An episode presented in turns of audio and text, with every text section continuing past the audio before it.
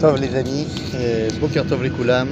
Alors je vais pas parler fort aujourd'hui, euh, tout simplement parce que comme vous pouvez le voir, je suis dans l'avion, direction Paris. Et on va quand même pas euh, ne pas faire notre petit point paracha, paracha de Vayeshev les amis. Alors de quoi on parle? Très très rapidement, ça va être très rapide. Euh, Yosef, paracha de Yosef et de ses frères. Yosef part à la recherche de ses frères. Et achai anochim evakesh. C'est une mission qu'il a reçue de papa Yaakov. Papa lui a dit L'air tiré et shlom achecha, va'achar tashiven yedavar. Yaakov donne comme mission à Yosef d'être celui qui va réussir à réunir les frères, à faire le shalom. Et on le sait bien, depuis le début de la paracha, ça va pas très bien. Ça ne va pas entre les frères de Yosef et Yosef pour une raison très simple. Eux pensent qu'ils sont déjà arrivés à l'identité d'Israël. Yosef pense que pas encore. Alors certes, sans rentrer dans tous les débats, sur ce point-là, Yosef n'a pas raison. Et il va l'apprendre. Il va l'apprendre à la fin de la paracha de Veigash, qu'on était, oui, arrivé à l'identité d'Israël.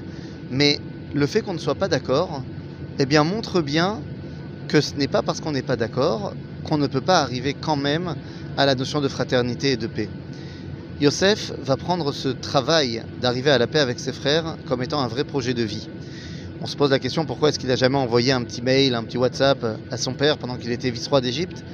Son père lui a dit fais le shalom avec tes frères et après tu me fais un compte rendu.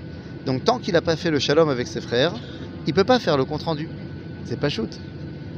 Et résultat des courses, une fois seulement après les 20 années, une fois qu'il fait la paix avec ses frères, alors il envoie un message à son père. Les amis, c'est de cela qu'on parle.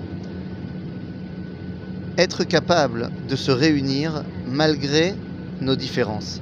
Dans l'avion dans lequel je suis, il y a des députés du gouvernement israélien. Il y a le député euh, Yom Tov Kalfon, il y a le député et ministre Yair Lapid. Des gens qui ne sont pas du tout d'accord et qui pourtant ont essayé de créer quelque chose. On ne va pas rentrer dans le débat, est-ce qu'ils ont eu raison ou pas raison. Et je vais vous dire personnellement, je ne suis pas d'accord avec une grande partie de ce qu'ils font. Mais quand je me dis que dans quelques jours c'est Hanouka, et que Hanouka c'est la victoire de l'indépendance d'Israël sur le royaume grec, qu'on a retrouvé un État, je me rappelle de tout petit peu de Sefer Maccabim, de Flavius Joseph, de récits historiques qui nous expliquent que l'État hashmonaïte, à part, la première génération, c'était pas bon. C'était des rois pourris, c'était vraiment terrible. Des rois qui, des fois, ont pas seulement fait des lois contre la Torah, mais qui ont massacré les Chachamim. Et pourtant, le Rambam nous dira on fait huit jours de Hallel parce que la royauté est revenue à Israël. Après, comment est composée cette royauté? Quel est le gouvernement qui la compose?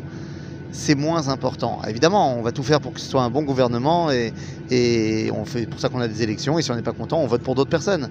Mais le fait qu'on ait un gouvernement juif après 2000 ans d'exil, alors bien sûr qu'il y a des gens avec qui on n'est pas d'accord, mais l'objectif est d'arriver à l'ère tiré et shlom achecha.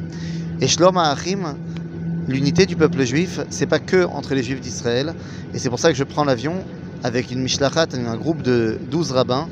On part en France pour se connecter, pas pour apporter la bonne parole, mais pour se connecter, pour rester toujours ensemble, qu'on soit ici ou là-bas. Shabbat shalom les.